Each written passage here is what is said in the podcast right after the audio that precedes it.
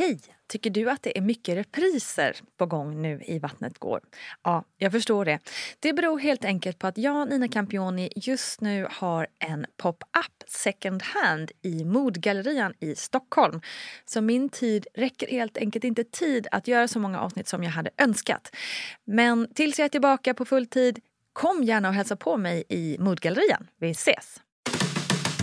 När han väl kom, svinglad, liksom öppnar dörren med händerna i luften och är redo med världens smile, då är liksom huvudet ute.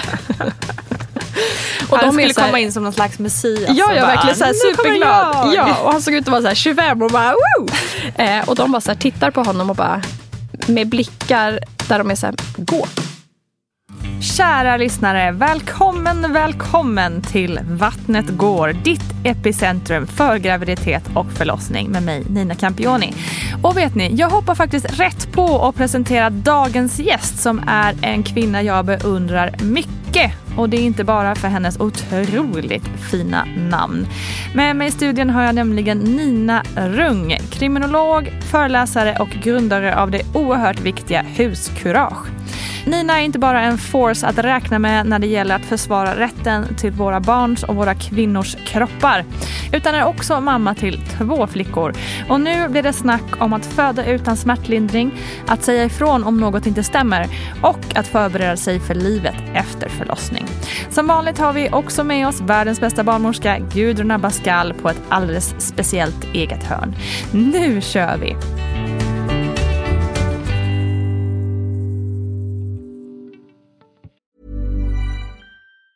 Hej, det är Ryan Reynolds, och jag är här med Keith, co star of my upcoming film, If, only in theaters, May 17th. Do you want to tell people the big news? All right, I'll do it. Sign up now and you'll get unlimited for $15 a month in six months of Paramount Plus Essential Plan on us. Mintmobile.com slash switch. Upfront payment of $45 equivalent to $15 per month. Unlimited over 40 gigabytes per month. Face lower speeds. Videos at 480p. Active Mint customers by 531.24 get six months of Paramount Plus Essential Plan. Auto renews after six months. Offer ends May 31st, 2024. Separate Paramount Plus registration required. Terms and conditions apply if rated PG. Quality sleep is essential. That's why the Sleep Number Smart Bed is designed for your ever-evolving sleep needs. Need a bed that's firmer or softer on either side? Helps you sleep at a comfortable temperature? Sleep Number Smart Beds let you individualize your comfort so you sleep better together. JD Power ranks Sleep Number number 1 in customer satisfaction with mattresses purchased in-store. And now, save 50% on the Sleep Number limited edition Smart Bed for a limited time. For JD Power 2023 award information, visit jdpower.com/awards. Only at a Sleep Number store or sleepnumber.com. A lot can happen in 3 years. Like a chatbot may be your new best friend. But what won't change? Needing health insurance. United Healthcare tri-term medical plans underwritten by Golden Rule Insurance Company offer flexible, budget-friendly coverage that lasts nearly 3 years in some states. Learn more at uh1.com. Hold up. What was that? Boring. No flavor. That was as bad as those leftovers you ate all week. Kiki Palmer here, and it's time to say hello to something fresh and guilt-free. Hello Fresh. Jazz up dinner with pecan-crusted chicken or garlic butter shrimp scampi. Now that's music to my mouth. Hello Fresh. Let's get this dinner party started. Discover all the delicious possibilities at hellofresh.com. Ja, men det är lite drygt nio år mellan dina barn. Hur var det att liksom gå från att ha en ganska stor, ett ganska stort barn till att mm. puff bli småbarnsmamma igen?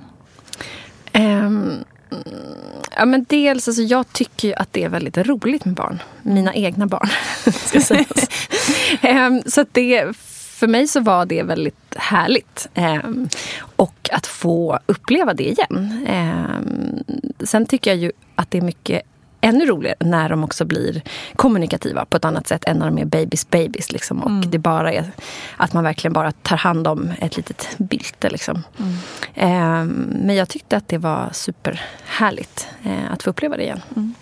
Och jag har ju alltid tänkt så här, när jag ser många föräldrar som har väldigt nära, alltså barnen är nära i ålder så har jag tänkt så här, åh herregud, jag, blir, jag får så stresspåslag när jag ser dem på typ eh, ja, men, lekplatser eller sådär. För jag ser ju att det är en baby som behöver såklart massa omvårdnad som ligger i en vagn ofta och liksom skriker och samtidigt så springer en ett och ett halvt åring eller tvååring typ ut och gör något som, där de potentiellt skulle kunna ta livet av sig. Mm. Vilket ju väldigt många småbarn gör. Mm. Och jag ser hur, liksom, ofta då som jag har mött mammor, men det kan också vara pappor, men ofta mammor som liksom slits mellan det här, mm. de här två.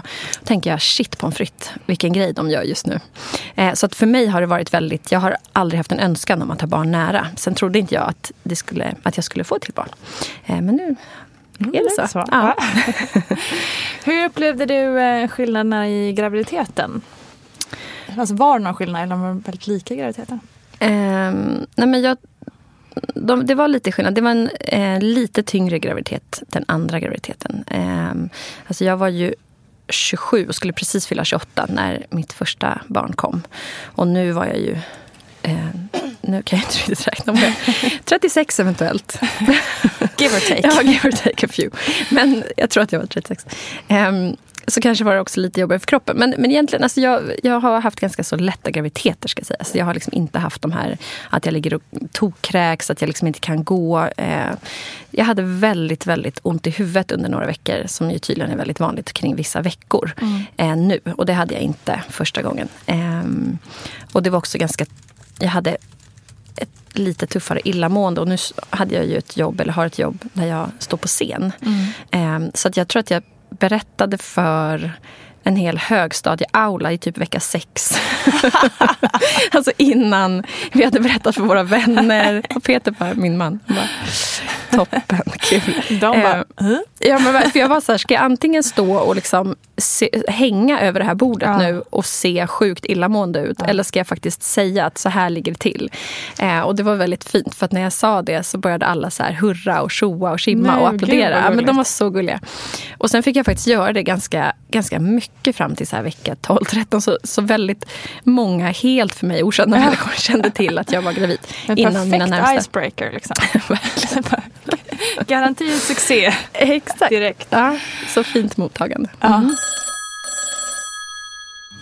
Varför är det vanligt med stark huvudvärk vissa veckor? Ja, det här att eh, det skulle vara vanligt med stark huvudvärk vissa veckor är någonting som jag inte riktigt kan känna igen. Men eh, det, är, det kan vara väldigt mycket. Så att mitt förslag är ju i alla fall då att man när man har en stark huvudvärk och återkommande eller att man verkligen hör av sig till sin barnmorska på barnmorskemottagningen eftersom det kan betyda att det är en begynnande havandeskapsförgiftning som man har där ett av symptomen är huvudvärk. Så att det är väl det som jag i alla fall vill att man ska göra, alltså följa upp. Sen att det kan vara kanske stress, att man har druckit för lite, att man behöver vila. Ja, det finns säkert många anledningar till det, men eftersom det är ett symptom som är förknippat med havandeskapsförgiftning så tycker jag att man, det är viktigt att man följer upp det. Men berätta om dina tankar kring det här med att du inte visste om du kunde bli gravid igen. Nej, men det var egentligen eh, för att Peter, min man, inte ville ha barn. Okay. Mm. Um, för jag har ju barn med två olika män mm. så att mm. säga. Jag har varit ute och snurrat lite grann. ja, alltså. uh, så att, ja, jag vet, jag vet. Sån är jag. um, så att, och, och, det har han varit väldigt tydlig med um, sen vi träffades. Alltså, han har ju verkligen uh, varit och är en fantastisk, liksom, man säger väl bonuspappa då, till min dotter. Mm. Eh, och de har ju haft en superfin relation från liksom början. För honom var det väldigt viktigt att så, vi ska ha en egen relation. Eh, och det har de, har de verkligen. Eh, men han har aldrig velat ha egna barn. Alltså han har haft väldigt mycket starka föreställningar kring att det skulle innebära liksom, typ slutet på livet. Alltså mm. att det är så här, jag inte vill ge upp hela mig för att liksom och massa föreställningar kopplat till det. Så det var min liksom, förståelse av det och vår relation var att det kommer inte eh, bli några barn tillsammans. Eh, och vi hade ju varit ihop eh, Gud, det här med år verkar ju vara svårt för mig nu. Men, men typ sex år kanske då. Ja. När hon kom. Ja. Eh, men sen så hon kom, så hon var inte planerad. Eh, men hon, okay. ja, hon dök upp kan man säga. Men det känns också som ett bra recept för den typen av man som är väldigt osäker kring det här. Nu kommer jag outa min egen bror här. Men han mm. var exakt sådär också. Mm. Han bara eh, han förstod ju att barn kunde berika och vara liksom fantastiska individer. Och så. Mm. Men bara, nej, det, nej herregud, jag, nej, det kommer förstöra allt. Liksom. Mm. Och sen så blev det så ändå och bara, han bara, aha. Mm. Liksom, ja men verkligen. väl, ja. Ja, och det var ju också så här... Alltså Peter har ju han har ju älskat barn väldigt mycket mer än vad jag har gjort. Ehm, för jag har haft det ganska svårt för barn. Alltså så här, förstå hur jag ska prata med dem, hur jag ska vara med dem. Hur jag liksom, för jag, har, jag har inga småsyskon, jag har, vi har aldrig umgåtts med barn i min familj. Ehm, min bror är åtta år äldre än mig, så det är lika länge, långt just det. mellan mig och honom som det är mellan mina barn. Ehm, så, att, så han har ju varit, alltså alla våra vänners barn är ju han liksom, de älskar Peter för att han leker och busar och har liksom så mycket energi som jag är så här, nej men herregud, jag, låt mig dricka ett glas saft. Ehm, så, så, att, så jag har också haft svårt att få ihop det. Alltså jag kan mer förstå om man är så här, jag förstår, alltså om, om man är lite mer som mig.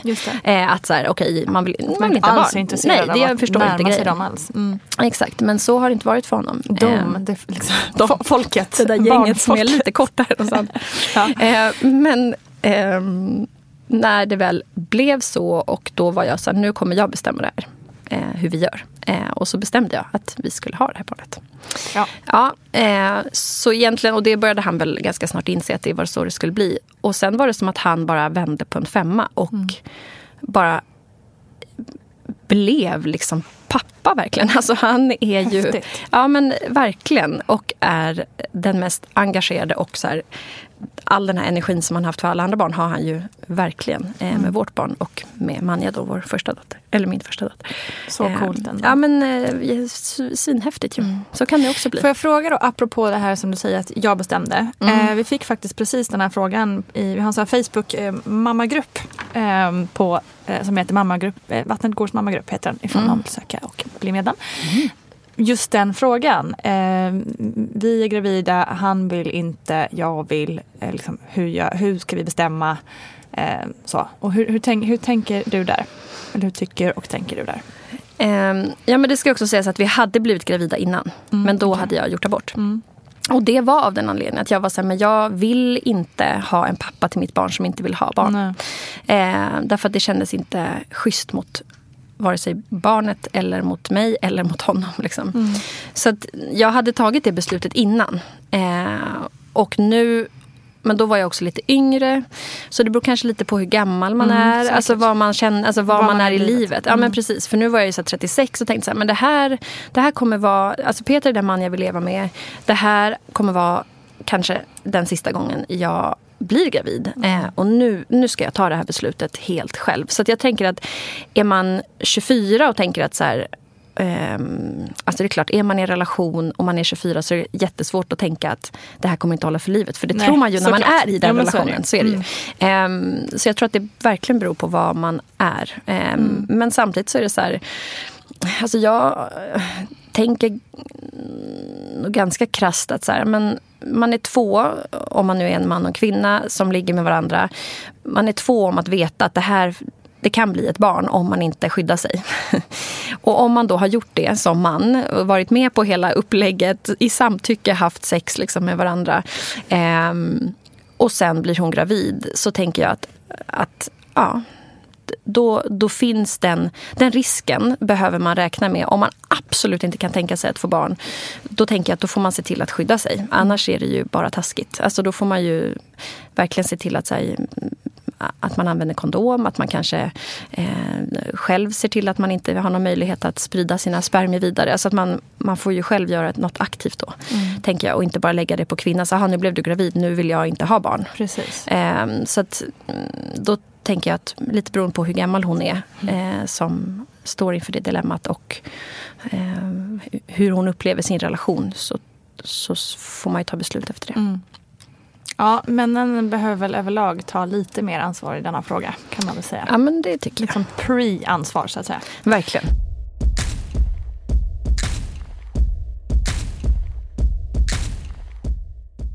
Eh, men ditt första barn då, hur planerat var det?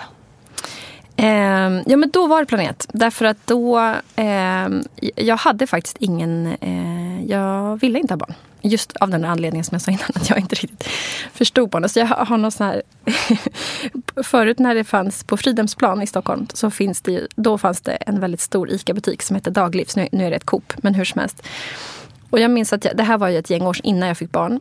Och så minns jag att jag gick där bland chipspåsarna och så var det en tjej som var kanske fyra, fem. Och så tittade hon på mig och säger hon så här, jag tycker inte om dig. och så var jag så här, Nej. jo.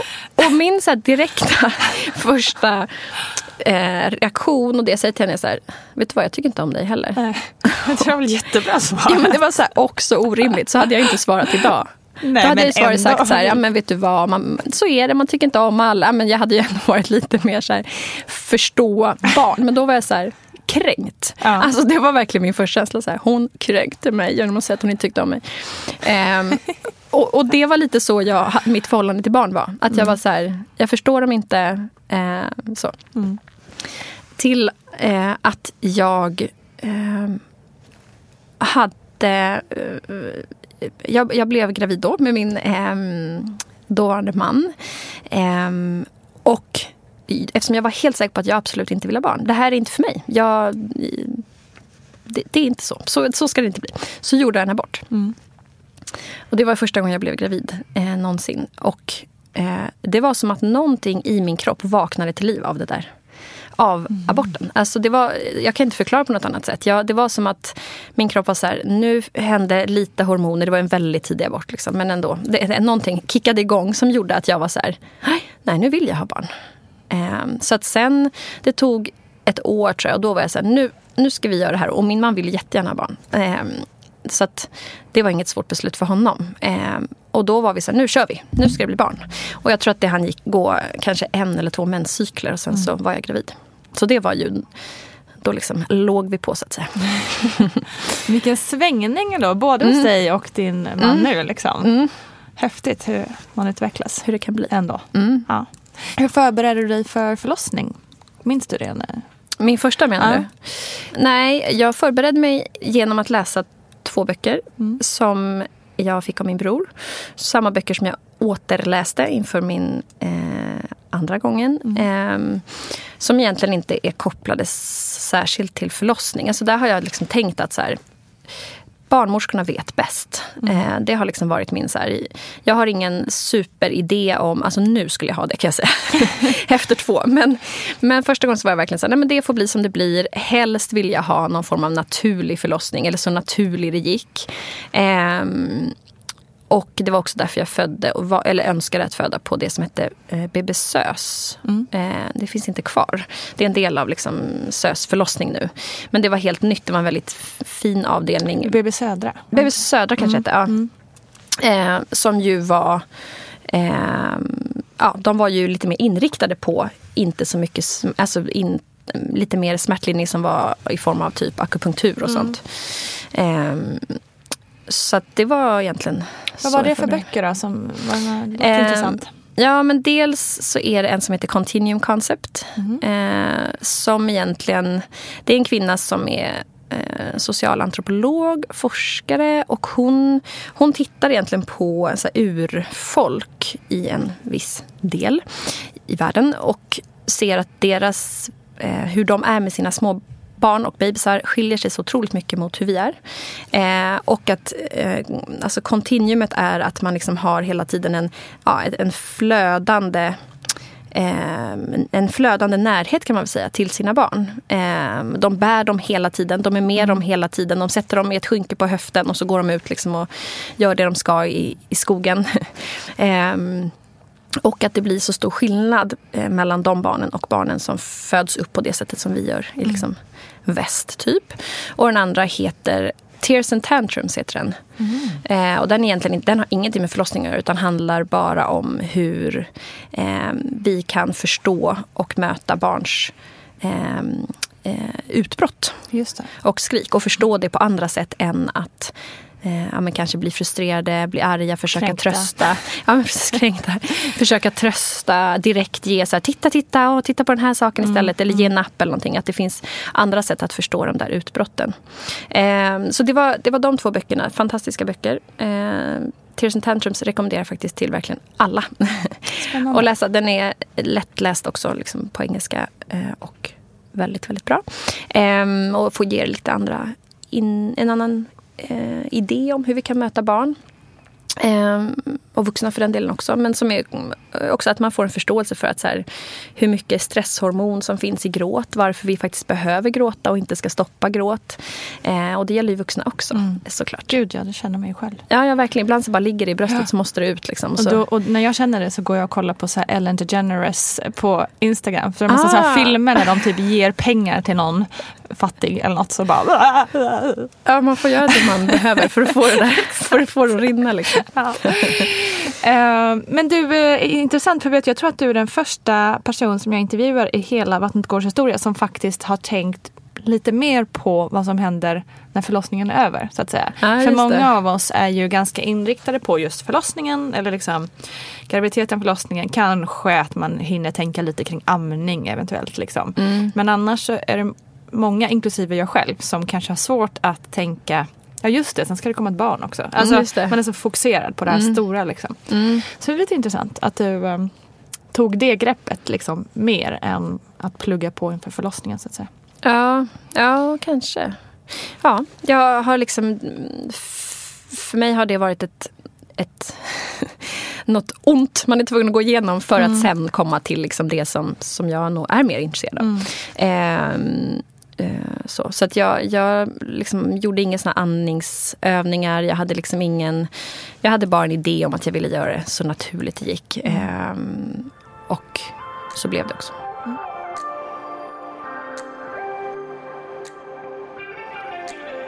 Ska vi gå in på det då? Berätta om första, din första förlossning. Um, ja men en sak i och för sig. Jag hade med min mamma. Ah, mm, det, det, visste jag att jag ville ha med. Det hade jag inte med på min andra förlossning. Av uh, skäl. jag behövde inte det helt enkelt. Men, men um, jag ville verkligen ha med henne. Och jag tänkte egentligen så här, men min dåvarande man, han har inte fött barn. Nej, Nej. det är korrekt. Uh, han vet ingenting om hur någon form av smärta kopplad till ja, men du vet, livmoder, eh, the area, känns. Så hur kan han bidra med någonting? Det var faktiskt min... Rimlig. Ja, det var min, liksom. det var min idé. Mm. Så jag tänkte så här, min mamma hon har ändå fött två barn och överlevt. Mm. Och då tänker jag, då ska hon med. Då kan hon vara liksom mitt. Och jag var bland de första som fick barn, vilket ju sig, blir ju helt knäppt med tanke på att jag verkligen inte ville ha barn. eh, men också var en av de första i min, liksom, jag tror att jag var den första i min bekantskapskrets som fick barn. Eh, så jag ville ha med ma mamma. Eh, så det som hände var att jag, vi var hos mina föräldrar när eh, jag började få liksom, verkar. Eh, vi var ute i skogen med hundar och sen eh, var jag så här, men nu börjar det kännas lite så här att det kommer ganska ofta ska vi göra någonting åt det? Ehm, så då bestämde vi oss för, de bodde i Nyköping då, så då åkte vi till, hem till Stockholm. Eh, eller hem till liksom mitt hem i Stockholm. Eh, så det tar ju typ en timme och då började det göra ganska ont i bilen. Vi kommer hem, eh, då bodde vi på Söder och ehm, sen efter ett tag, jag sitter i duschen och gör lite såna grejer. Eh, och så hjälper det inte så jättemycket och då ringer vi till SÖS som säger så här, men kom in så då gjorde vi det. Eh, åkte vi in och så eh, var jag öppen typ två centimeter, eller så två och en halv. Alltså det var ju riktigt tidigt. Mm. Eh, kan jag säga nu med lite mer erfarenhet. eh, men jag hade väldigt ont för det visade sig att hon låg väldigt långt ner. Och då okay. gör det tydligen väldigt mycket ondare. För då ligger liksom huvudet och så trycker på på något vis på ett annat sätt mm. mot Spinattaggarna kanske? Kanske. Mm. Tack. Säger jag och tro, hoppas att jag har rätt. Ja. Just det. Mm. mm. Så då, ja, det var i alla fall förklaringen jag fick till varför det gjorde så pass ont mm. trots att det liksom inte var öppet så där jättemycket. Mm. Så vi var där någon timma och sen så kommer då en barnmorska in och säger så här, men nu får ni åka hem. Okej. Okay. Ja, Eh, nu behöver vi platsen. Jaha, ja, ja. typ så. Eh, ja, superhärligt. Och eftersom jag var förstföderska så var det lite, det var ganska obehagligt att hon gjorde på det sättet. Mm. Hon var också, det blev en grej kring henne faktiskt sen. Min mamma fick säga till sig, nu får du gå ut och inte komma tillbaka. Aha, okay. eh, och det var också därför jag hade med min mamma, för att hon mm. är tuff. Hon är en ljuv person men, men tuff. Eh, hon är finska så man sätter sig inte på mamma. Trots att hon är så liten. Eh, så hon var så här, nej men nu liksom, hon såg bara på mig att jag så här, den här kvinnan gjorde, hon sa väldigt konstiga saker sen också. Eh, så hon var så här, nu får du gå ut. Gud vad skönt att ha någon som tar tag i det ja. åt. Jätte jätteskönt. Och jag visste att min man inte var den personen att göra det. Mm. För han var väldigt så här, eller är väldigt så här, men, ja, men vill vara till lag Mm. så vill liksom inte ställa till med något. Och så här, Medan min mamma är så här, så nu är det så här. så då fick jag åka hem. Eh, så då åkte vi hem och sen gjorde det ju skitont faktiskt hemma. Eh, och kom väldigt ofta liksom verkarna. Så jag var hemma kanske två timmar eller någonting och sen åkte vi in igen och då var det någon sån här jag, jag minns att pappa, vi stod på, liksom, på Götgatan för då är klockan alltså ganska mycket. Och då har de stängt till garaget så pappa kommer inte ner i bilen och kan inte hämta upp bilen. Och vi, vi bodde jättenära SÖS men jag kunde inte gå Nej. liksom, dit. Så pappa står i panik och liksom här, försöker hitta en taxi. Och ser en taxi komma åkande på Ringvägen som liksom är den vägen som sjukhuset ligger på, på Söder. Eh, och så börjar liksom härja och skrika och tjoa och tjimma för att den här taxibilen ska se oss. Och så kommer den och så tog den oss dit. Eh, så att pappa var kvar hemma med två hundar och eh, jag, mamma och eh, min dåvarande man åker in igen och då var jag öppen, liksom, nu minns inte jag det riktigt, men kanske fem, fem och en halv. Och sen går det ganska snabbt. Eh, för vi är kanske inne klockan två på natten. Och sen kommer hon vid halv åtta. Okej. Eh, ja. Så, och, och det var liksom, jag vet inte hur detaljerat Ja, jag men hur gick det med, i och med att du hade den här föreställningen om att det skulle ske så naturligt som möjligt. Ja, hur gick det. det med den frågan? Ja, men det gick. Det gick. Det Det, gick. gör ju det. Ehm, men det gjorde eh, också mm, stundtals fasansfullt ont faktiskt. Ehm, Men hade du ingen smärtlindring alls? Grejen var att jag provade eh, lustgas, men jag dricker inte alkohol. Eh, och, gill, och en av anledningarna är att jag inte gillar smak på alkohol. Men sen gillar jag inte heller känslan av att liksom bli berusad. Så att jag, det var inte alls för mig. Nej, jag jag, blev så snurrig och bara var så här, "Ö, ta bort den här eh, lustgasen. Och så gav de mig någon så här nålar, eh, alltså akupunktur som de sen glömde. Som jag typ låg på sen. så min mamma bara, här ligger en nål. den, den var ju på huvudet från början men den hamnade eh, under mig sen. Eh, och så fick jag bada. Eh, de hade liksom ett badkar där. i. Eh, ja, det var det. Eh, och jo, de provade såna här TENS också. Just det. Men det hjälpte. Det var liksom lite för långt gånget tror jag för att det skulle hjälpa. Och sen så, eh, det var, jag tror att det som gjorde så himla ont var att hon, jag krystade i nästan 40 minuter. Alltså det var ganska lång tids krystverkar. Och de är ju på ett annat sätt och väldigt mycket mer intensiva eller hur man ska säga. Verkligen. Eh, så det, det var... Eh, och, och jag minns att jag, jag har liksom en, en tydlig minnesbild av att jag tar tag. Min mamma är alltid väldigt så här prydlig. Hon hade någon så här kjol och typ kavaj. så jag tar tag i hennes så här kjollinning och jag så här, kommer jag dö mamma? Och hon bara tittar på mig och hon bara, nej, du kommer inte dö. Jag bara, okej. Så säger min mamma att jag inte kommer dö, då kommer jag inte dö.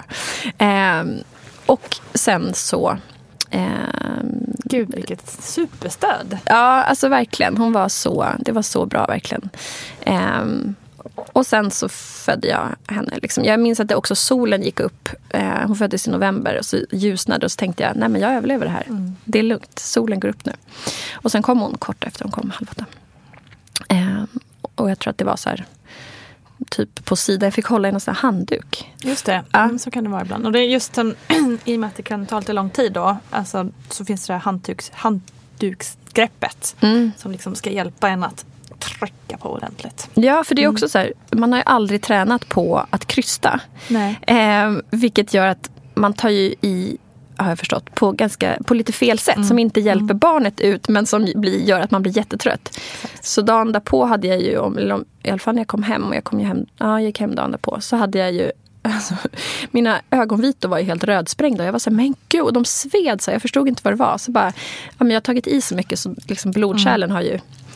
Gått sönder i ögonen. Ehm, så. Ehm, men det som också är så fantastiskt är, alltså, och så då födde jag liksom på, på sidan och när hon väl kom ut så var hon, hon var en väldigt liten bebis. Så hon kom ut som en liten fisk. Alltså det var verkligen så här, först kom huvudet och det gjorde ju väldigt ont och sen var det bara hlup, så kom liksom kroppen. Ehm, och sen kom liksom den här moderkakan och det var inga, det har aldrig gjort ont när jag har, när moderkakan ska ut. Den bara har fluppat ut också som en liten fisk. Ehm, men det är ju så speciellt att smärtan försvinner på en sekund. Vet. Alltså det är Jag så magiskt. Att det är så här, jag har alltså haft såna fruktansvärda smärtor och sen bara Helt så är borta. det helt borta Mm. och det bara är lugnt och skönt. Och det är ju, alltså det ögonblicket är ju helt magiskt. Ja, den skulle man vilja, alltså den skulle man ju, skulle bli som någon form av drog om den gick att köpa. Ja, Att det är verkligen. helt otroligt. Ja, Verkligen. ja. Och just också, liksom- det är många som upplevt att man har jätteproblem med foglossning eller illamående och det bara puts borta. Ja. Samma sekund som bebisen kommer Ja, men det är, så alltså, konstigt. Ja, och att kroppen, att det funkar så. Mm. Att det är så här, flupp nu har du gjort det här och nu är det lugnt och stilla och du känner ingenting. Du har ingen smärta. Ja, Ja, det är fantastiskt. mm, det är det verkligen. Verkligen. Mm. Så att om man nu känner att det där lät inte så kul för att det där verkar göra ont så kan man också tänka man, det kommer bli bra och det blir jättebra Mm. när, det blir, när det är klart. Mhm. Hur upplevde du eh, liksom, första mötet? Och kände du, var det lycka eller var det mer så här, "Åh, förvirring? Eh, nej, men alltså jag, jag vet inte, den här idén om att man ska känna en sån här instant lycka, det har inte jag gjort i någon av mina förlossningar. Jag har bara varit så otroligt lättad att det är över. Eh, och sen har jag blivit så, så här, nej men lilla py. Alltså så här, när, när jag fick upp, vi hade inte tagit reda på eh, om det var en tjej eller kille. Inte på någon av eh, mina eh, barn. Eh, och så jag, och hon, de tog upp henne och då hade hon liksom navelsträngen mellan benen. Så jag Ja, trodde att det var Ja, en pojke. ja. Så jag var så här, det, och så, så bara, det är flicka. Jag bara, oh, så här, och så, så liksom la de henne, eh, eller om de kanske la henne direkt och sen tog upp, det, det minns jag faktiskt inte. Men jag fick henne på bröstet så började hon, det är också så här, de börjar direkt leta bröstet. Alltså, Verkligen. det är så, som små liksom djur. Ja. Ja. så häftigt.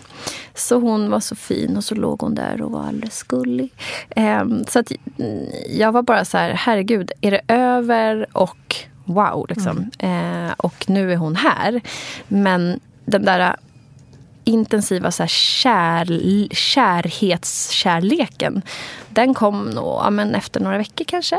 Eh, att jag var så här, oh, wow. Eh, jag är så kär i den här lilla krabaten. Nej men precis. Och det är ju oftast vanligare att det är så än att man den här föreställningen av instant love som, som vi gärna matas med Ja. annars. Den är ju inte så himla vanlig liksom. Nej, jag tycker just att det är problematiskt när man bara liksom pratar om det som att det är så det ska vara. Eh, och att kanske de som till och med kanske inte ens har upplevt det säger att de har gjort det. För att annars kanske man är Ja. Mm. konstig eller fel. Eller eh, att vi istället pratar om så här att man precis har gått igenom det jobbigaste man kan göra fysiskt någonsin i livet.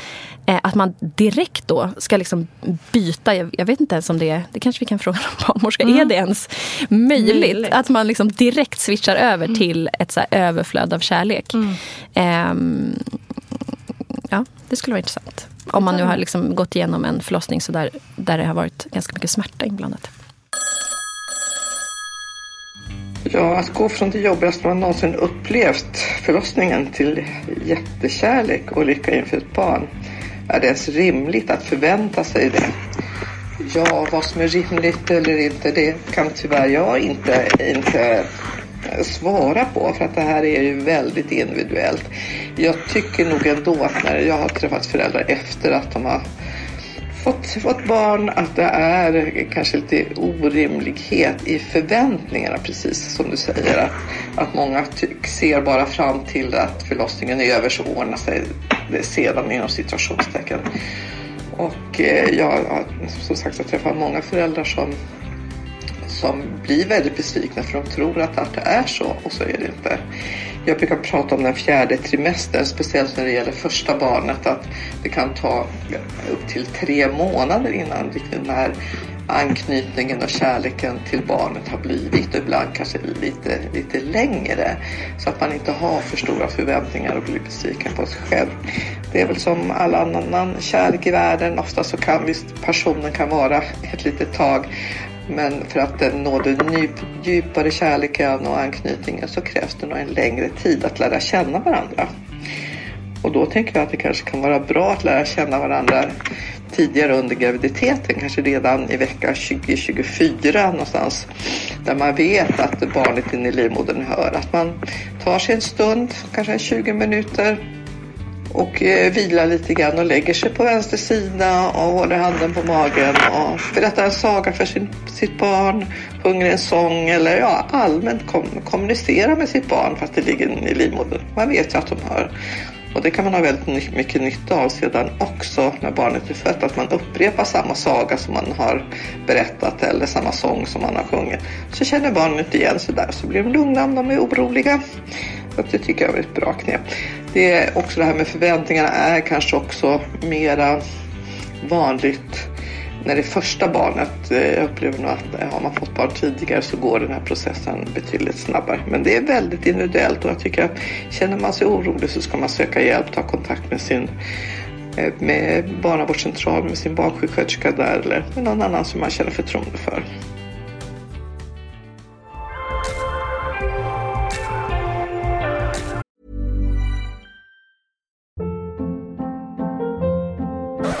Hold up. What was that? Boring. No flavor. That was as bad as those leftovers you ate all week. Kiki Palmer here, and it's time to say hello to something fresh and guilt-free. Hello Fresh. Jazz up dinner with pecan-crusted chicken or garlic butter shrimp scampi. Now that's music to my mouth. Hello Fresh. Let's get this dinner party started. Discover all the delicious possibilities at hellofresh.com.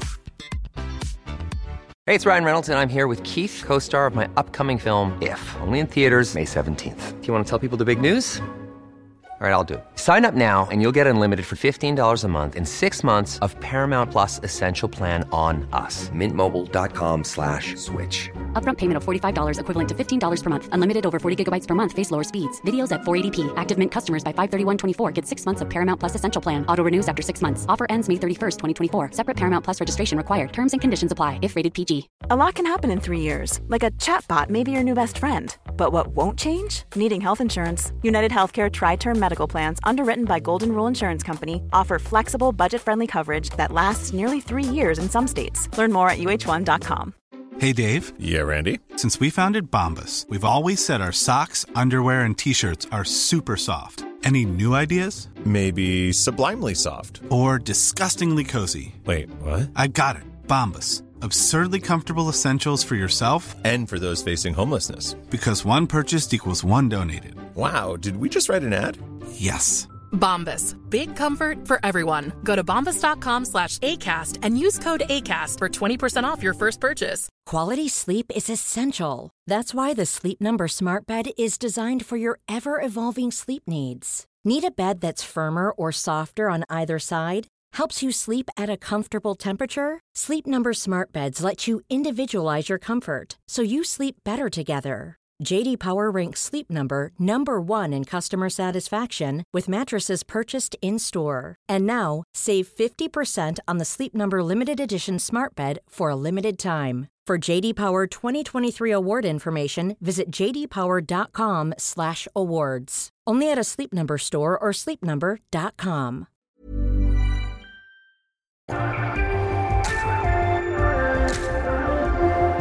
Jag tycker att vi så här fast forward till mm. din senaste förlossning. Mm. Såvida det inte var någonting efter det här som du kände att du skulle vilja ta upp.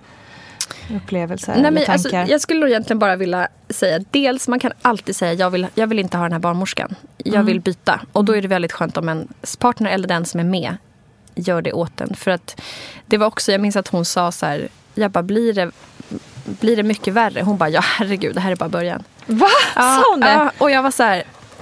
Äh, äh, och, och, alltså den paniken jag kände då. Eh, och sen dessutom, och då sa mamma hon fick, inte, hon fick inte vara där. Och sen skulle jag ju komma tillbaka på någon återkontroll och så ska de kolla typ hur det gick i pussin. Eller? Ja, ja, just det. Ja. Mm. Eh, och då, för de hade ju sytt några liksom, små Mm. stygn sådär. Ehm, och då så är det samma kvinna. Och så ligger jag där och man är ju rätt känslig. och så säger hon så här. "Ja, Eh, och så, så vad säger hon typ? Ja, nej men det här är ju det här är helt snett. Jag bara, eh, okej, vad betyder det? Hon bara, ja det kan betyda att du kommer ha ont när du har sex. Jag bara, "M- men vad då? Nu? Hon bara, nej det kan vara resten av livet. alltså, så det slutade faktiskt väldigt med... ärlig barnmorskan får ja, och också så här elak typ. Ja. Så att jag gick därifrån och alltså grät som att jag hade förlorat någon. från sjukhuset den. Och det var ju också eh, för att jag tänkte, kommer jag ha ont varje gång jag har sex? För resten av mitt liv. Mm. Eh, och då ring, mamma igen, så ringde jag mamma och sa det. Hon bara, vet du vad? Nu gör vi så här. Nu ringer jag eh, chefen för kvinnohälsa på SÖS. Och så gjorde hon det och så berättade hon allting. Och sen ringde den eh, chefen, en fantastisk kvinna, ringde hon upp mig och så fick jag berätta vad som hade hänt. Och då var hon så här, det här, jag ska prata med henne, så här får man absolut inte göra och det är inte ens sant. Och så bokade hon in mig till en gynekolog. Mm. Eh, så jag fick komma eh, några dagar efter. Hon bara, eh, och då tittade den här gynekologen och var så här, snett. Alltså jag vet inte vad hon pratar om. Det här är ju liksom, eh, det, du är ju typ helt läkt inifrån. Det är ju liksom, du är ju 27, du har ju världens bästa läkkött. Det här är, du kommer inte liksom märka av och det gjorde jag inte heller. Men så sjukt. Ja, så att det, man, man får, liksom, får man en dålig feeling så tänker jag att man faktiskt mm. ska säga så här, nej men nu Mm. För man ska verkligen känna sig så trygg och, när man är, eh, ja, 100%, är där inne. Eh, för man är ju väldigt utlämnad. Mm. Liksom. Eh, Visst. Så. Och så det är ju såklart så även om liksom barnmorskeyrket är Alltså de allra flesta får ju en jättepositiv upplevelse. Ja. Men det är klart att som precis alla andra yrkesgrupper så finns det folk som kanske inte är det bästa för jobbet. Nej, hon kanske hade en dålig dag, ja. hon kanske bara var trött. Ja. Vad vet jag. Men det är inte bra att säga så som du sagt till en nyförlöst person. Eller typ såhär, nej men gud det här är bara början. När man ligger där och bara aj aj. Eh, så, eh, så det kanske är ett litet eh, medskick då. Ja, mm. ja men verkligen. Mm. Ja men då så. Med det här bagaget, den här upplevelsen, eh, så skulle det ju då bli dags för en nummer två.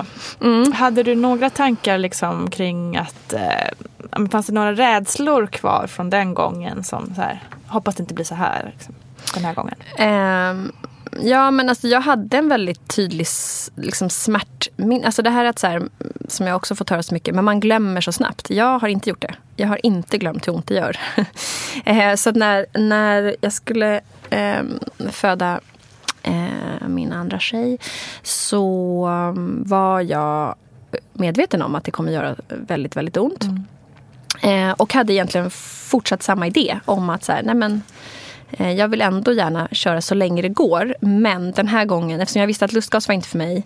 Eh, nu vill jag gärna liksom ha en epidural om, mm. om det behövs. Mm.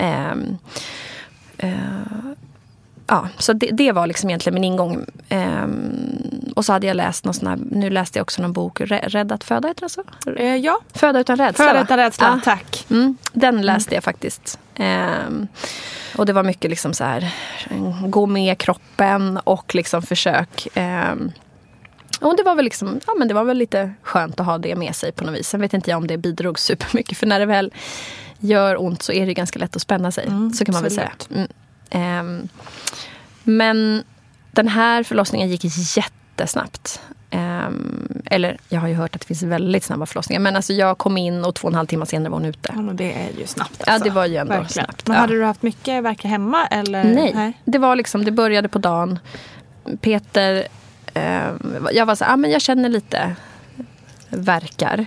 Men det är nog lugnt. Så han bara okej, okay, men ska jag dra och träna då? För han skulle träna och äta lunch med sina kompisar. Jag bara, ja men gör det. Liksom. Det, det är nog lugnt. Um, och då var också mamma hemma hos oss. För nu skulle hon ju vara med Manja. Eh, ifall det mm. liksom skulle eh, bli. Eh, alltså min första dotter. Och um, så Uh, ja just det, så när, när Peter kommer hem då har det gått några timmar så då har jag redan, jag står i duschen och jag har redan ringt förlossningen. Oh, Gud. Mm, för att så här, hej, för då kom det liksom nu minns inte jag exakt, men det var kanske var fjärde minut eller någonting. Mm. Det kom mm. väldigt mm. ofta, eller var tredje till och med. Det, ja. Och då var den så himla bra. Det här är så fint med barnmorskor och som eller egentligen vilket yrke som helst, när man har så mycket erfarenhet. Så att man är så här, vet du vad, du är andragångsföderska. Eh, jag tycker du ska komma in nu. För nu har vi en plats. Om du ringer om tre timmar så kanske vi inte har det. Mm. Så jag tycker du ska komma in. Jag bara, tycker du? Är det sant? Hon bara, ja det tycker jag. Jag bara okej, okay, jaha. Och jag hade inte liksom så packat någon väska och, eh, och fibblat. Eh, så, så, så, jag var så här, jaha, men vad, vad, skulle jag ta med mig nu då? Och hur var det? Och, liksom, och Petra hade gjort något så här, du vet, såna här listor på spot Spotify och allt möjligt. Innan som vi, som man, jag vet inte om det är någon som hinner lyssna på dem där. Jag gjorde det. Är det sant? Ja. Nej, Jo. vad men jag, mysigt. ja, men jag låg in, eller så här, min första förlossning så var vi på BB, på så här, två dygn i förväg. Eh, och andra var vi i och för sig, jo men vi var där ganska liksom en hel dag innan det så här Aha. drog igång på riktigt. Så vi du hade kunde tid. liksom lyssna? Mm, lyssna, titta på serier. Nej men gud vad allt mysigt. möjligt, ja. Det där, eller var det mysigt? Eh, andra gången var det absolut, eller ja första också för att då eh, var det mest jobbigt efteråt. Inför var det mysigt. Ehm, och också under tiden tyckte det var skithärligt att ha mina låtar liksom. Ah. Ja. Och älskar att lyssna på de här listorna efter nu. Ja, du För det- gör det. Det ja. blev ingen dålig feeling Nej. till det. Nej. Det blev verkligen, framförallt, nej men det hade nog kunnat vara det efter första, för att min första förlossning var lite jobbig. Medan andra var liksom fantastisk. Så nu, jag, jag, tror- jag lyssnade kanske inte så mycket på den mellan de här två. Men nu Nej. efter den, här, efter den andra så har jag lyssnat jättemycket på Nej. de här plays och bara så här må bra. Liksom.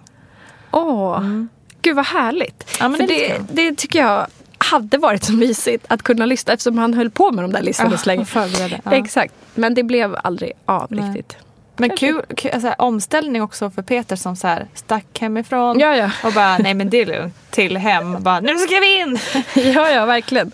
Jag står i duschen helt liksom, Ja. försöker smärtlindra. Ja, ja men precis. Så, så då drog vi in.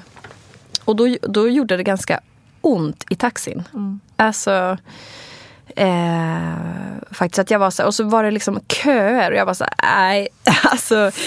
och varje alltså. bump så här, så bara, mm, mm. Och så satt jag och liksom var så här, gud det här, nu gör det ganska ont liksom. Så när jag väl kom in, och då var det på Danderyd. Mm. BB Stockholm heter det va? Ja, just det. Ja. Ehm, så, ja men då var jag ju ganska öppen. Nu minns inte jag om det var, ja men det kanske var fem och en halv eller något sånt där. Jag minns inte exakt.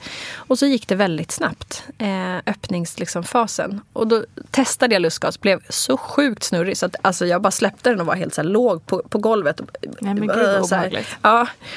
Och så fick jag, då gjorde de en sån här uppblåsbar pool. Mm. Och så fick jag bada i den. Okej. Men när jag nu höll på med det här så i den här poolen så var jag så här, nej men nu, nu får ni faktiskt ge mig. Nu vill jag ha epidural. Eh, men som det ju tar tid på de allra flesta. Eh, och det är ju ett problem tänker jag. Att man liksom har en och samma, alltså det är en narkosläkare som finns inte bara för kvinnokliniken och liksom förlossningen utan för andra avdelningar också. Så att när han väl kom, svinglad, liksom öppnar dörren med händerna i luften och är redo med världens smile, då är liksom huvudet ute. Och han skulle här- komma in som någon slags Messias. Ja, ja bara, verkligen så här "Nu kommer superglad. jag!" Ja, och han såg ut att vara så här 25 och bara woo! Eh, och de bara så här, tittar på honom och bara med blickar där de är så här, gå. Alltså att, att han liksom inte, han läste inte av situationen. Det tog någon sekund extra för honom att läsa av situationen. Så han tittar och så bara, eh, eh, jag behövs inte. Va? De bara, nej. Så bara backar han liksom. Ehm, men det tycker jag verkligen är ett problem. är alltså att man inte får den, den möjlighet till smärtlindring. Och så här, Och få den direkt. Ja, liksom. för jag tänker så här, säg att man liksom bryter benet. Man kommer in så bara, nej du får ligga här nu i fyra timmar tills du har så ont så att du liksom eh, inte vet vad. Då eventuellt kanske vi kan hitta någon som kan ge dig smärtlindring. Man gör ju inte så. Eh, men när det är kvinnor som ska föda barn så, så upplever jag att man liksom det är inte det som är prioriterat, att man ska få snabb smärtlindring. Nej. I alla fall inte i form av epidural. Så att det, det, det var för sent, eh, helt enkelt. Han kom när det inte... Då var det lite för sent att börja dra en epidural. Vore det omöjligt tror du att dedikera narkosläkare endast till förlossningen? Ska det vara rimligt att kvinnor ska behöva vänta på en bedövning? Ja, tyvärr så ser ju verkligheten ut så idag på våra förlossningskliniker att det kan vara så att kvinnor får vänta på sin bedövning. Och självklart så tycker jag inte alls att det är rimligt. Utan kvinnorna ska få sin bedövning när de känner att de behöver få hjälp med, med sin smärta. Tyvärr så är det ju så att eh, narkosläkarna servar ju hela sjukhuset, alltså allt ifrån intensiven, operation, akuten. Och då blir det så att måste man prioritera så kommer faktiskt inte kvinnor som ska föda barn när allting är normalt eh, och eh, att man då prioriterar dem och deras smärtlindring. Det finns även en regel som säger så här att, att narkosläkaren har en inställelsetid på en 30 minuter när det är dagtid mellan klockan 8 och 17 och en inställelsetid på en timme om det är jourtid så att säga mellan 17 kvällar och nätter och sedan helger. Sen kan man då fråga sig om det är rimligt eller inte eftersom lidande för, för en kvinna som behöver en bedövning och inte får den är ju väldigt, väldigt stor. Eh, och jag tror att det handlar också om att det är ekonomiskt att ha en narkosläkare som enbart sitter och väntar så att säga på att eh, lägga en, en eh, bedövning känns, blir väldigt kostsamt tyvärr.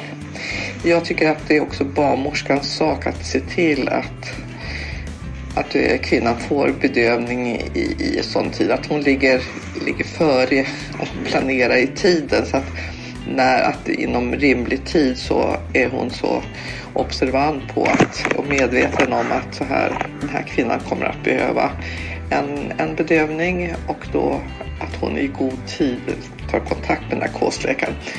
Och tyvärr sen så finns det kvinnor som ändå på grund av att de kommer in och eh, förlossningen går väldigt snabbt så att man inte hinner lägga en, en bedövning på grund av det, på grund av att man måste vänta den här tiden. Tråkigt men sant. Vi hoppas att det blir bättre med inställelsetiderna så småningom.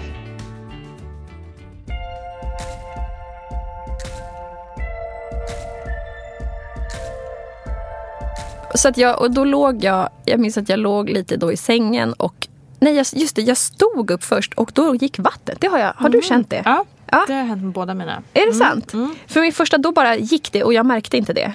De jag såg sen i min journal att det stod vattenavgång eller något ja, sånt där. Mm. Men nu var det så här, Peter stod bakom mig, jag stod på hans tår och, liksom, och han försökte så här, trycka lite på ryggen och så, här, och så bara pah! så var det en varm pöl på ja. båda våra. Mysigt ju! Ja. Alltså vattnet är ju ja. väldigt varmt, varmt och mysigt. Behagligt för bebisen där inne. Exakt. Mm. Det var häftigt ändå. Och liksom känna det.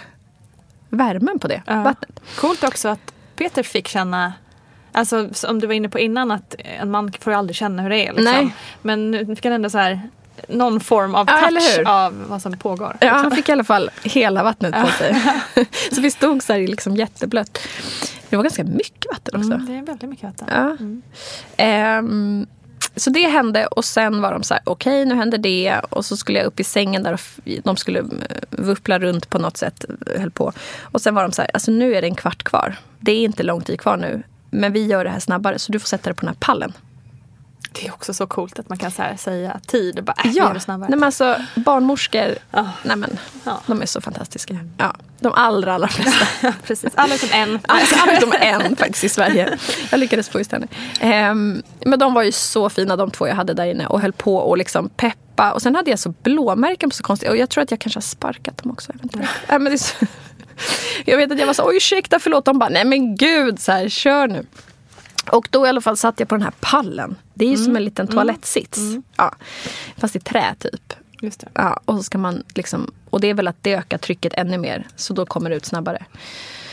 Så när jag väl satt där och så kommer han in glad i hatten och då är ju liksom Bonnies huvud, eh, om det var liksom för, för hennes huvud kommer ju först och, och, Peter ser ju alltså att hur Bonnie, hennes huvud och så tittar hon liksom som Nej. att hon vrider på huvudet. Oh, eh, och är så här, jaha vad händer här då? och resten av kroppen är fortfarande inne. Och sen kommer liksom eh, kroppen också. Så mm. häftigt. Ja men det är det ju. Men den här, alltså det gjorde faktiskt, hon vägde ju ett kilo mer än Emanja. Och det märktes. Det kändes. det kändes. Men sprack du mer då också? Eller? Nej. Alltså ungefär tror jag som första. Mm. Eh, alltså de, de drog typ kanske tre små stygn. Det, mm. Jag har ju haft väldigt tur så. Det har ju varit väldigt lite liksom sprick, sprickning. Mm. De höll ju också på något sätt. Något härligt grepp. Eh, något härligt grepp mm. ja. Och smörjde in med någon olja. Du ser. Mm. Men du, hur upplevde du den här, nu gick det ju väldigt mycket snabbare.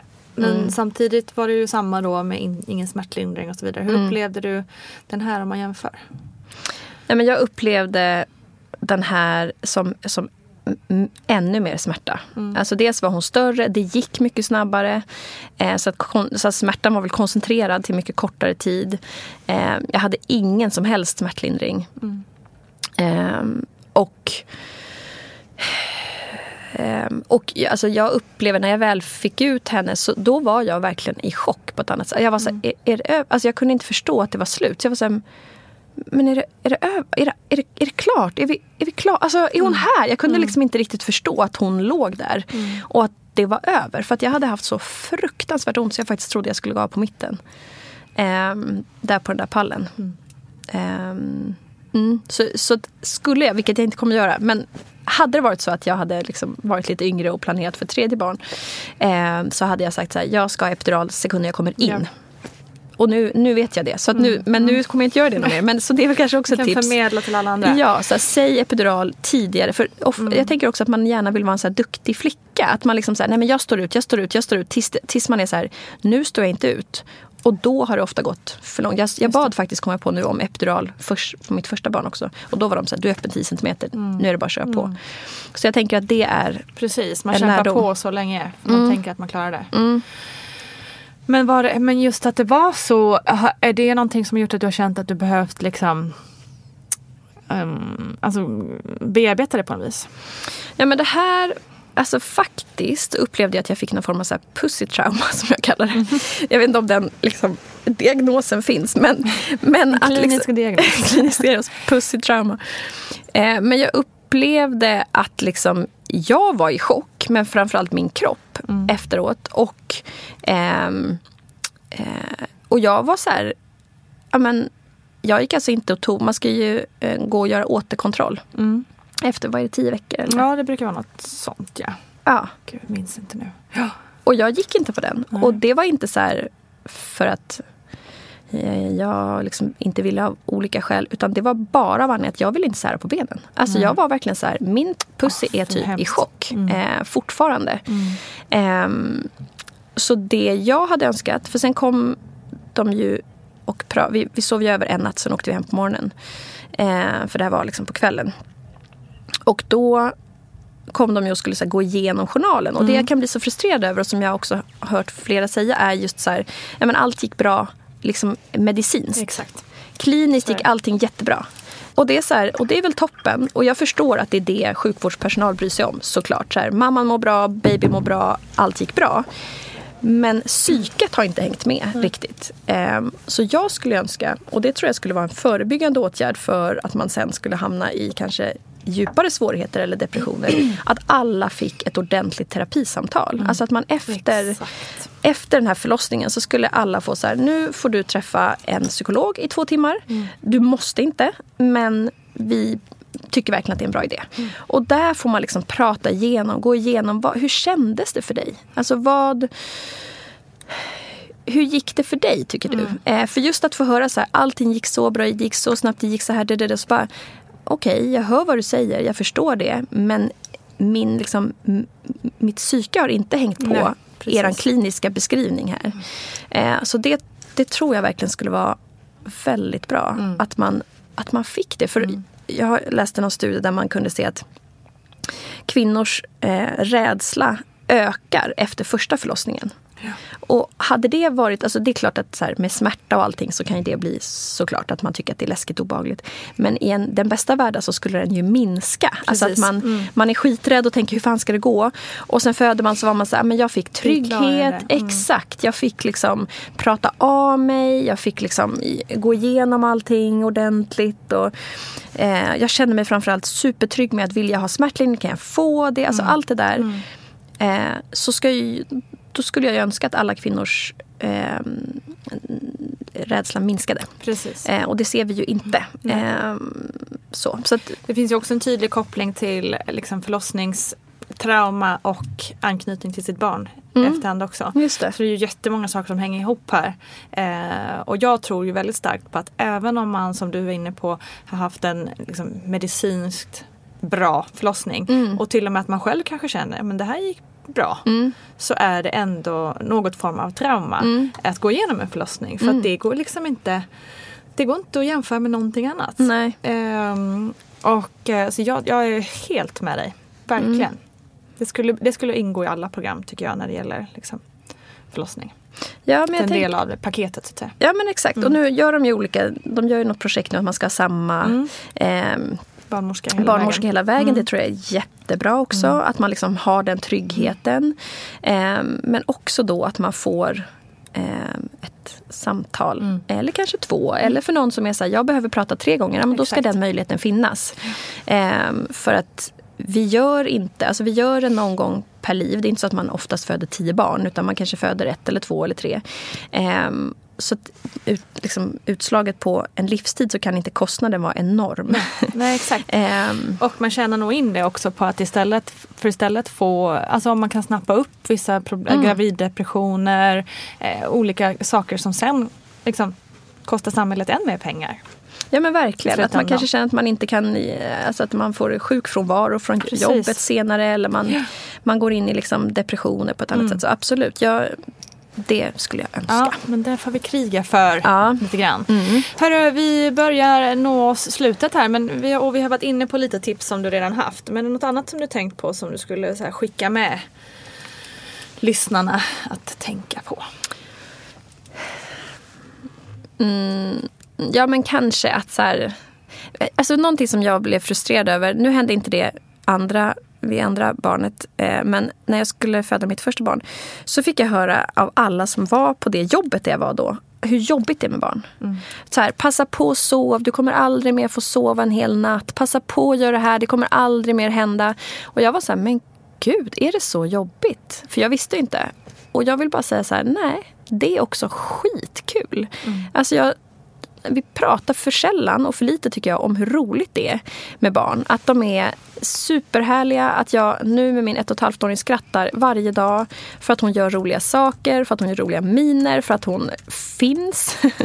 Ehm, och såklart med min tioåring också av andra skäl. För att hon är rolig. Liksom, hon kan skämta, det är en helt annan sak. Ehm, men Ehm, Men det tänker jag är någonting som, som jag skulle vilja skicka med då. Att om det nu alla håller på och dissar och säger så ah, ja, det kommer bli jättejobbigt och tråkigt och hemskt. Så bara, ja, det är tråkigt att de har upplevt det så. Ehm, men det är också väldigt, väldigt roligt. Ehm, och att det är det man ju ser fram emot sen. Så att även om man är så här bävar inför förlossningen och tycker att det är jobbigt så är det trots allt faktiskt ett par timmar av ens liv. Eh, och sen så kommer det roliga. Eh, och det blir bara roligare. Faktiskt. kan jag skriva under på. Mm. Och det kan jag också hålla med om att jag reagerade kanske allra mest på när jag skulle få andra barnet. Mm. Alltså det fanns inte en positiv kommentar. Alla Nej. var såhär, åh gud nu börjar vardagspusslet på riktigt. Och nu, åh, flera barn, fler jobb. Eller så här, du vet. Ja, det. Sådana där kommentarer hela tiden. Att ja, det, är, det är ju svårare. Ja, nej, men så här, hela tiden, allting var negativt. Jag Ja. bara, men gud är det så här? Ska, nu, då för första gången kände jag, men gud är det nu vi förstör våra liv? Liksom. Ja. Och så bara, nej alltså visst, eh, absolut pusslandet kanske lite på ett annat sätt. Det blir mindre egen tid Ja. om man nu Ja, har jättefokus på det Absolut. i livet. Eh, men eh, 100% roligare. Ja, men Alltså, också så här, och de här småbarnsåren. Och mysigt och allt. allt alltså, vi lyfter aldrig upp det här med kul, Nej, mysigt. exakt. Alltså, helt med dig. Ja, och Mm. så här, småbarnsåren, ja, då kanske det är lite extra sådär. Man kanske inte sover hela nätter. Jag har inte Nej, gjort men det sen såklart. Bonnie kom. Liksom. Ehm, men det fungerar uppenbarligen ändå. Mm. Alltså, jag tänker att de allra flesta gör ju det. Och det är trots allt en ganska begränsad tid. Mm. Eh, och sen kan man göra allt det där som man, om man nu längtar efter att gå och bowla varje fredag eller vad man nu har liksom. Ja, på agendan. Så kan du göra allt det där igen. Ehm, utan liksom att känna att, att du behöver vara hemma på samma sätt. Mm. Ehm, och kanske också så här, är det så att man känner så starkt att jag vill inte ge upp någonting i mitt liv. Jag vill inte sluta dricka vin varje kväll ute. Nej men då kanske inte det är just nu du ska ha barn. Alltså då, då kanske det är bättre att vänta till en tid där, där du också känner att eh, det finns eh, någonting peppigt med det också. För, för det, det gör det verkligen. Mm. Eh, jag, ehm, jag tycker att det är så roligt med barn. Håller med. Mm. Superkul. Tack för att du kom hit. Tackar. Tusen tack Nina Rung. Vilken ära att få ha dig i studion med mig. Kolla gärna in Huskurage på nätet. Det är viktigt för oss alla. Och när du ändå är där ute och rör runt på nätet, passa då på att bli medlem i Vattnet Gårds mammagrupp på Facebook. Hörni, vi hörs snart. Kram och tack för att du har lyssnat.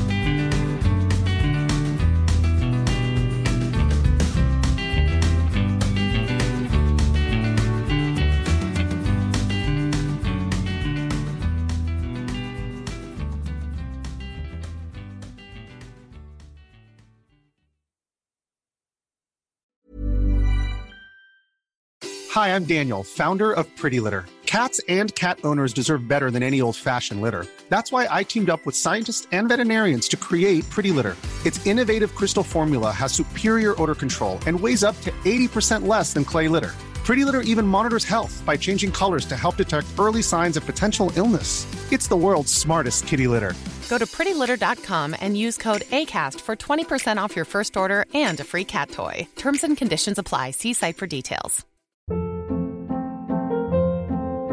Hold up. What was that? Boring. No flavor. That was as bad as those leftovers you ate all week. Kiki Palmer here, and it's time to say hello to something fresh and guilt-free. Hello Fresh. Jazz up dinner with pecan-crusted chicken or garlic butter shrimp scampi. Now that's music to my mouth. Hello Fresh. Let's get this dinner party started. Discover all the delicious possibilities at hellofresh.com. Hi, I'm Daniel, founder of Pretty Litter. Did you know cats tend to hide symptoms of sickness and pain? I learned this the hard way after losing my cat, Gingy. So I created Pretty Litter, a health monitoring litter that helps detect early signs of illness by changing colors, saving you money and potentially your cat's life. Pretty Litter is veterinarian developed, and it's the easiest way to keep tabs on your fur baby's health right at home. Go to prettylitter.com and use code ACAST for 20% off your first order and a free cat toy. Terms and conditions apply. See site for details. Planning for your next trip? Elevate your travel style with Quince. Quince has all the jet setting essentials you'll want for your next getaway, like European linen, premium luggage options, buttery soft Italian leather bags, and so much more. And is all priced at 50 to 80% less than similar brands. Plus, Quince only works with factories that use safe and ethical manufacturing practices. Pack your bags with high-quality essentials you'll be wearing for vacations to come with Quince. Go to quince.com slash pack for free shipping and 365-day returns.